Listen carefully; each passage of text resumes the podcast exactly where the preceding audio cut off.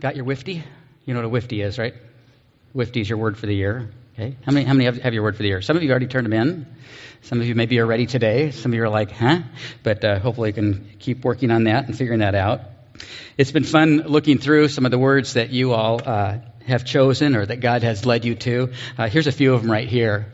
Uh, focused forward, we talked about that last week. Wisdom, pressing on, moving forward, be still, perseverance, change, future, reconciliation, Emmanuel, which means God with us, patient, and a few variations on patient and patience, dust, dwell, often, emancipate, steadfast, ready, understanding, and missionaries.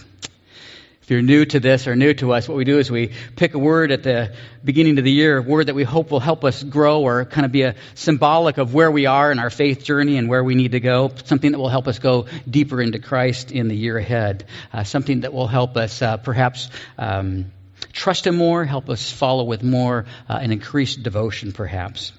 Uh, I did not have mine to tell you last week as I had not zeroed in on it, so I, uh, I worked on that this week. And I, um, I was reading Psalm uh, 46:10, uh, which I love this verse and this first part of it. And the reason I was reading this because this this first part of this line is uh, this "Be still and know that I am God." Because part of what I've been thinking about and praying about is a kind of a, a better rhythm uh, to my life in this next year, trying to establish some patterns of of hard work and yet making sure that I'm taking times of rest and refreshment that are are, are fueling me for for ministry and and for life. Uh, because my birthdays just kind of keep coming quicker and quicker at me. I just want to stay uh, fully engaged. And so I've been focusing on this be still and know that I'm God.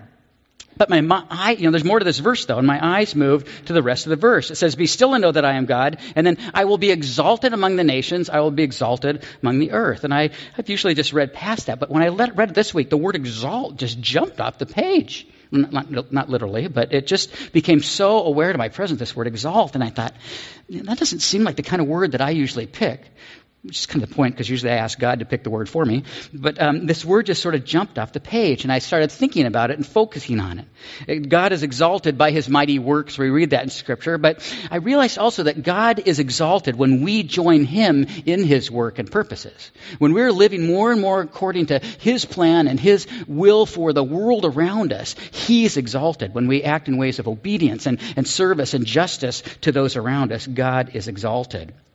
And so now we were getting somewhere. Now I started doing a little bit of study and, and work with this word exalt. And my study took me to in the New Testament, Philippians 1.20, where the Apostle Paul says, I eagerly expect and hope that I will in no way be ashamed, but will have sufficient courage so that now, as always, Christ will be exalted in my body, whether by life or by death not just my physical body, but how this body lives its life in the presence. That, that somehow um, I'll have the courage that Christ will be exalted, that people will come to know Christ by the way I live. That the ways in which Emily and Emily wash feet in Delhi will somehow exalt Christ because people will see the humility and the power of our Savior in that act. So anyway, that's my word. We'll see how it goes. Ask me in June if I even remember it. I hope I will. I, uh, this one is really because it was so much one that, that, that God gave me when I was looking for something else. I'm kind of excited. And so let me encourage you also, if you haven't yet, the little slips in your uh, bulletin. It's optional to hand it in. I just love to see them because then I can kind of list them, and I will keep it confidential who has what word. But uh, it's just fun. It's an encouragement to the body to do that. So uh, let me know afterwards, or you can email me if you'd rather do that and save a small part of a tree and not use the paper, whatever. One more of your words especially caught my attention, though, this week. Um, it's the word wait. And uh, with today's verse that, that, Daniel just read about waiting on the Lord or hoping in the Lord, those who wait on the Lord will renew their strength. And the person that wrote wait also put on there for their text Isaiah 40, 31. Those who wait on the Lord will renew their strength. And actually, it was the very first one that was handed to me when I walked out to the Narthex last Sunday. And the person that handed it to me, I happen to know that this person is, is dealing with some things where wait really has a lot of uh, impact for them and value for them.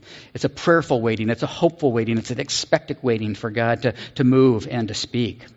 And that's really what the word means here in this passage in Isaiah 40. It's more than just a sitting around and sitting still and, and waiting passively. And often it's translated not as wait, but rather as hope in or trust in. Because that's really what the word means more than just waiting. There's a, it's an expectant kind of waiting. It's not a, a passive thing. It's an active thing. It's not a, it's not a just sit still and do nothing until God moves kind of thing. It's rather uh, an expectant looking to God for what He's doing, and we can take activity in the midst of it. And that's a little bit of what I want to do today as we move into this new year, this activity of prayer in what I would call, I guess, the posture, not a physical posture, but a, a posture of the heart and spirit, a posture of waiting, hoping, and trusting. As I was looking at prayer and, and spending some time with this, it took me to another verse in the New Testament. It's a short verse. It's. If you've got a, a, challenge to memorize a bunch of scripture, this is a great place to start because it's either two or three words, depending on the translation. It's in 1 Thessalonians 5:17, and usually it will come up as pray continually. Uh, it's three words for pray without ceasing. If you can remember three words, you can memorize that version. Other versions say pray all the time. Uh, a former colleague of mine used to always yell through the church, never stop praying. That's another way to translate this one. But my favorite is keep on praying. Keep on praying.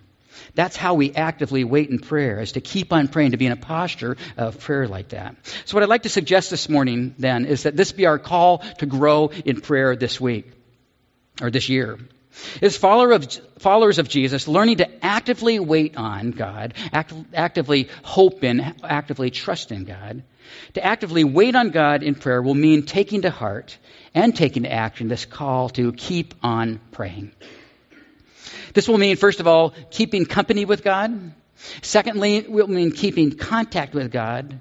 And thirdly, it will mean keeping confidence in God. And the three obviously relate to each other keeping company with God. Pray continually. Pray without ceasing. Keep on praying. It begs the question does that mean we're supposed to be praying all the time? Well, obviously not. It's not realistic.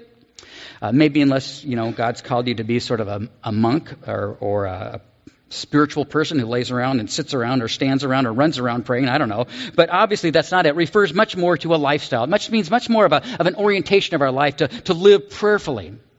Even more than that, it is a, if prayer is a conversation or a communication with God, it's more like keeping company with God. When you keep company with somebody, you're not talking constantly. Well, some people do, but not all people talk constantly when you're with somebody that you care about, but you keep company with someone.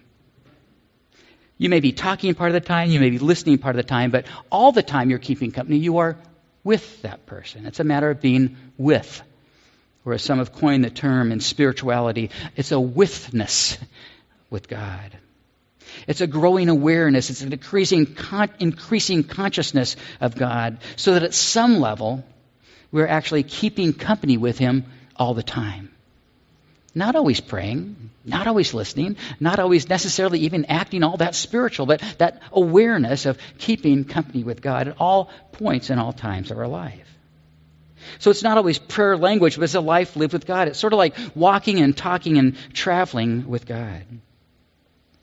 We sang an old hymn this morning, What a Friend We Have in Jesus. Another old hymn that uh, uh, these days, the only time I ever sing this song anymore is somebody, uh, probably at least two decades older than me, has passed away and requested this at their funeral. But the words are still good.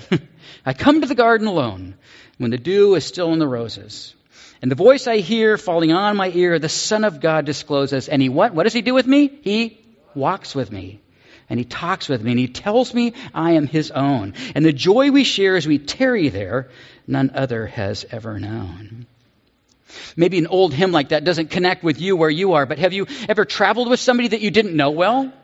You know, when you go on like a mission trip like that, or when you go on a journey, or you go on an organized tour or something, you may end up traveling with somebody that you don't know too well. And yet you spend time with them over the course of a journey or a trip or a, a tour or whatever. And you find that there's lots to talk about, a lot of experiences to share. There's problems to solve if you're traveling together. And sometimes when you're keeping company with somebody for a long period, you're sometimes talking and sometimes you're silent. Sometimes you just need time to reflect on what's being seen or experienced on this journey. In a little bit, that's a little bit what life with God is like. To walk with God, to keep company with Him. There's an Old Testament guy named Enoch. We only know a little bit about him, but what's said is, uh, I would like to have said of me sometime. Genesis 5 says this, and after he became the father of Methuselah, Enoch walked with God 300 years and had other sons and daughters. Enoch walked with God, and then he was no more because God took him away Apparently, he didn't even die a regular death. Enoch lived another 300 years in close fellowship with God. And he had other sons and daughters. He enjoyed a close relationship with God throughout his life. And then suddenly he disappeared because God took him. That's a different translation. Enoch walked with God. He lived with God. He walked closely with God. He had a close relationship with God. He didn't even die. He just kept keeping with God and went straight into God's presence somehow. And he probably wasn't really praying the whole time. He was, but he was present. He was aware. He was keeping company. I'd kind of like to be like, you know, I don't, I'm not really looking to live 365 years, uh, but still, that sense of keeping company. The Christian writer J.B. Lightfoot said this about this little verse of Scripture. It is not in the moving of the lips, but in the elevation of the heart to God that the essence of prayer exists. Not just in the moving of the lips, but uh, uh, the presence or the elevation of the heart to God. And I agree with that. That some, but sometimes, sometimes in prayer, the lips have got to move. it's not just the keeping company; the lips need to move. Prayer is withness, but part of keep on praying is praying, keeping company. So let's look secondly then at keeping contact with God. Not just keeping company with God, but keeping contact with God. This verse, 1 Thessalonians 5.17 in particular, is really a call to action. And one way we know that is to, to get a little bit of the grammar. And um, I'm not going to give a long grammar lesson here, but simply this phrase, keep on praying, is actually in between two other very short verses. Verse 16 says, rejoice always. And verse 18 says, always be thankful. Rejoice always, keep on praying, always be thankful. And all three of them are one kind of verb. And if you've studied language, you know what kind of verb it is? It's a, it's an imperative an imperative. It's imperative that you do this. You know, in our native language, we don't know that. When you have to learn another language, you go, oh, that's why we call it that. It means to do this. Rejoice. Pray. Be thankful. And sometimes we hear an imperative like it's kind of a harsh thing, but it's, a, it's an encouragement this is the way we move forward. This is the way we stay connected to God. And this is the way we stay in contact with God as well. We take this call to action. It's not just an emotional response, it's a behavior, it's a habit that we build. And for those of us who want to establish a more consistent habit of keeping company, this will come with keeping contact, the discipline of prayer, being more intentional about our times of prayer. Discipline is uh, not a word we use as much anymore, as much as a practice, a spiritual practice, something we do on a regular basis. Prayer with all its facets of, of worship, reflection, confession, intercession, and making time to do that. We're always learning. Several years ago, Megan and I had the privilege of attending a, a prayer conference in Phoenix. I've mentioned it before, but uh, this conference was just amazing uh, worship, uh, amazing seminars and speakers. Um, the worship was very much of a, of a charismatic, um, spirit-filled form, and, and, but but the speakers represented that dimension, but other dimensions of uh, uh, of Christian living as well. Uh, people from different traditions, Reformed traditions, as well as charismatic and Pentecostal traditions. And one of my favorites was uh, that I, in fact, I just pulled it off the shelf.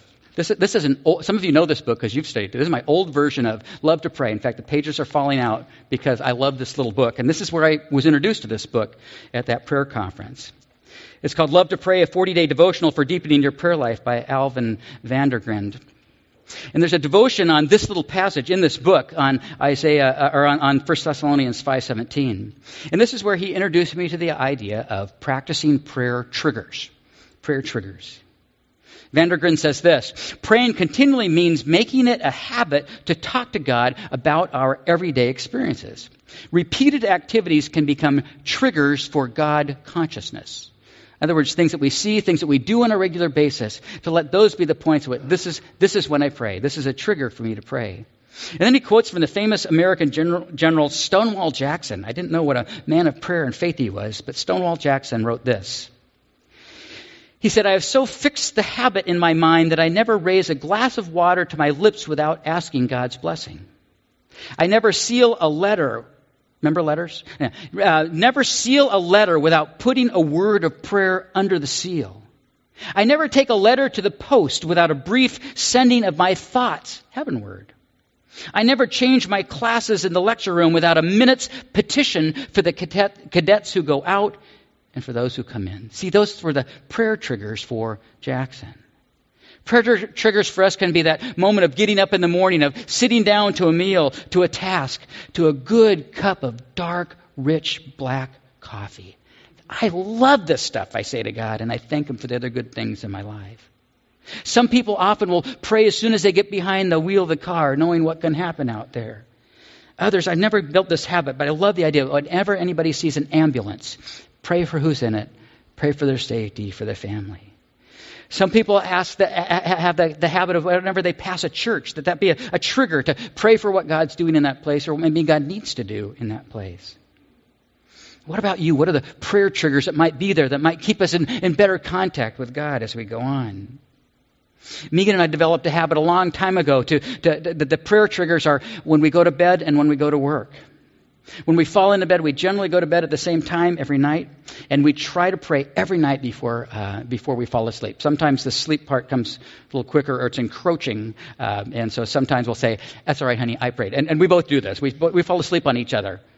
I, I, do it more often. I do I, I do it more often. Okay, but um, there have been times. But um, seriously, it's a time, and sometimes it's just brief. But we always we always remember uh, in that night to to pray for each other, uh, to pray for our children and our grandchildren as well. And in the morning, uh, when we head out to work, when we leave for work, we pray for the day. We pray for our respective ministries, both of us in ministry. We pray for each other and the things that God has before us. And again, we pray for our children. And we take those two triggers seriously in our life and try not to just dial it in and make it a quickie. What about you? What are the prayer triggers for you that might help you to stay a little bit better in contact? Or things maybe you're already doing and going, oh, yeah, I could add another one to that list of things that remind me to pray. The more we experience God, the more we experience God in prayer, and as we see Him acting in and around us, and as we see Him at work in the people we know, the more we grow then in confidence and knowledge and assurance that He is with us and keeps us actively in prayer and waiting. So keep on praying means keeping company with God. It means keeping contact with God. And then thirdly, there's this idea then of confidence, of keeping our, our confidence, building our confidence in God and in His reality. And here I want to simply uh, try to develop the simple idea that investing increases awareness. What do you see? The more you spend time and energy in a, a particular thing, you, you see more and more about it. And, I, and it's, um, it's a silly example, and I think I've even used it before, but whenever you're, you're getting ready to buy a new car, or a used car or whatever. You do a little bit of research. Some people do. Some people just buy something because it looks good, but you know, some people do the research. Have you ever noticed when you do that, all of a sudden there's more of those cars on the road than you'd noticed before? You know? When you're deciding to, to, to buy, we, we got a 2014 uh, Honda Accord last year, a car that I pray will last 20 to 25 years. But anyway, we bought a Honda Accord, and that's one reason we bought it, because we did the research. I, every other person drives a Honda, a 2014 Honda Accord now. You ever noticed that before? You know, but when you've invested some energy and some research in something and, and a good deal of money, you, you tend to notice it more. You're much more aware. It's like other things that we research or things that we want to buy. You know, you, you look online for something one time, and then the internet, and those people remind you five times a day for the rest of your life that this is something that you wanted to buy at one point. You, you like that? But seriously, if there's if a piece of clothing you want, all of a sudden you start seeing it more. If there's a, a fitness item you want, you start seeing it more. If something that you've invested time in. I happen to have noticed for years when people are wearing Adidas running shoes. Silly, but I noticed that because I've always worn Adidas running shoes until recently. Some people see Harley Davidsons all the time.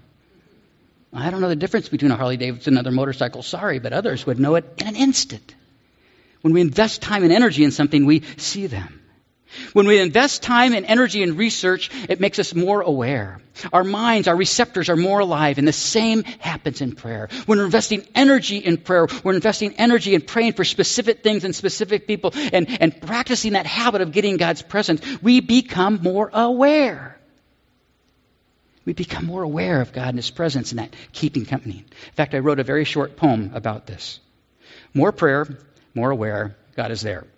you can quote me on that if you'd like to. I realize one of my predecessors here, Greg Asimakopoulos, would do something much more eloquent. He's a wonderful poet, but that's my little offering today. And Greg is a good buddy. I might even share that with him now that I think about it. But anyway, keeping in confidence in God, a growing confidence. Confidence. And I think it's important to, to, to, build that investment, that kind of bank. We used that imagery of a bank last week, too.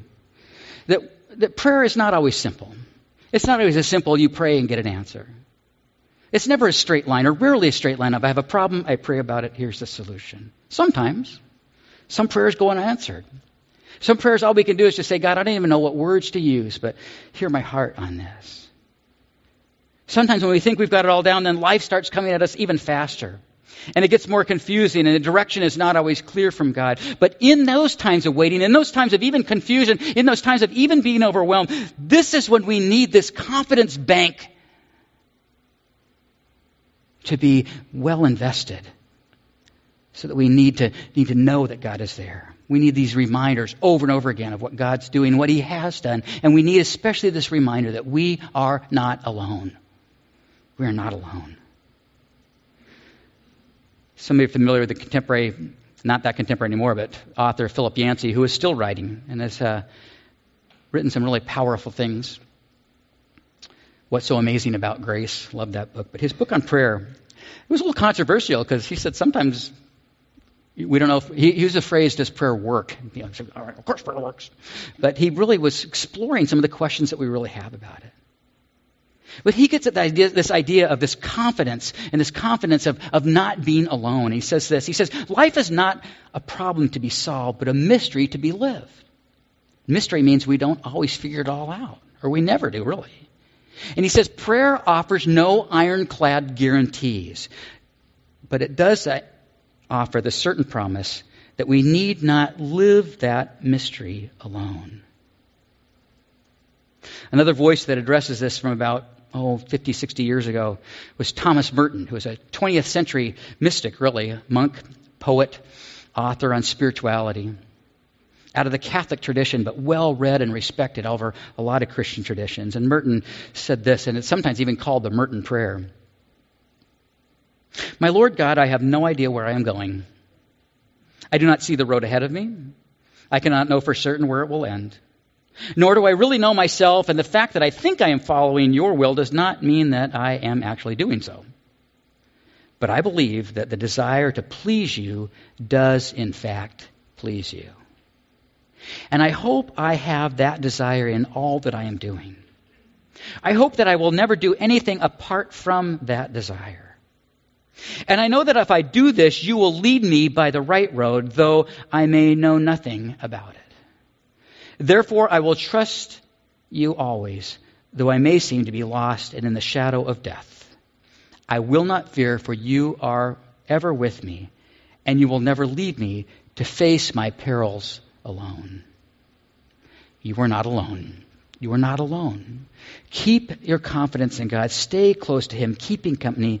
Keep on praying. Keeping this confidence, building this confidence bank as we actively wait on God in prayer. As followers of Jesus, it's a, it's a discipline to build, it's a practice to establish, learning to actively wait on God and taking this action, this call, taking up this call to keep on praying. As we bring it to a close this morning, as we look forward to a little bit of time of prayer together, I just have a few questions to kind of get us going here. First one says, What's one thing that needs to change for you to establish a habit of actively waiting in prayer this year? What's one thing that needs to change? It might be an external thing in terms of schedule, location in your home, or whatever. It might be an internal thing in terms of attitude or a, a rhythm that you build in your life. What's something that would, would help you increase this uh, act of waiting. Might be some things to let go of. Secondly, at what times do you find yourself most likely to go to God in prayer? Just the times of deep need or the times of deep gratitude, whatever, it's a good little assessment. But I think this next one, too, this what could be some prayer triggers for you as you look at the rhythm of your life? What are some prayer triggers that would be helpful for you in the rhythm of your life when it's hard to find that time to pray, but asking God to remind you of these things? Maybe some of you still need a little bit of time to reflect on your word for the year or two. We're just going to take, um, yeah, we got a little bit of time. We're just going to take a couple minutes of silence. Uh, just spend some time with God, whether on these questions, on your word, or just enjoying Him. Uh, but let us commit this time to the Lord. Let me introduce it, and then I'll leave you in silence for a while. Lord, thank you for this wonderful, mysterious tool, uh, practice of prayer that you've given us. Thank you that's so much more than talking to you and listening to you. So I pray for my sisters and my brothers now, Lord, and myself, Lord, that in this time now, we would draw close to you and you would teach us some new things and take us to some newer and deeper places as we commit our lives to you.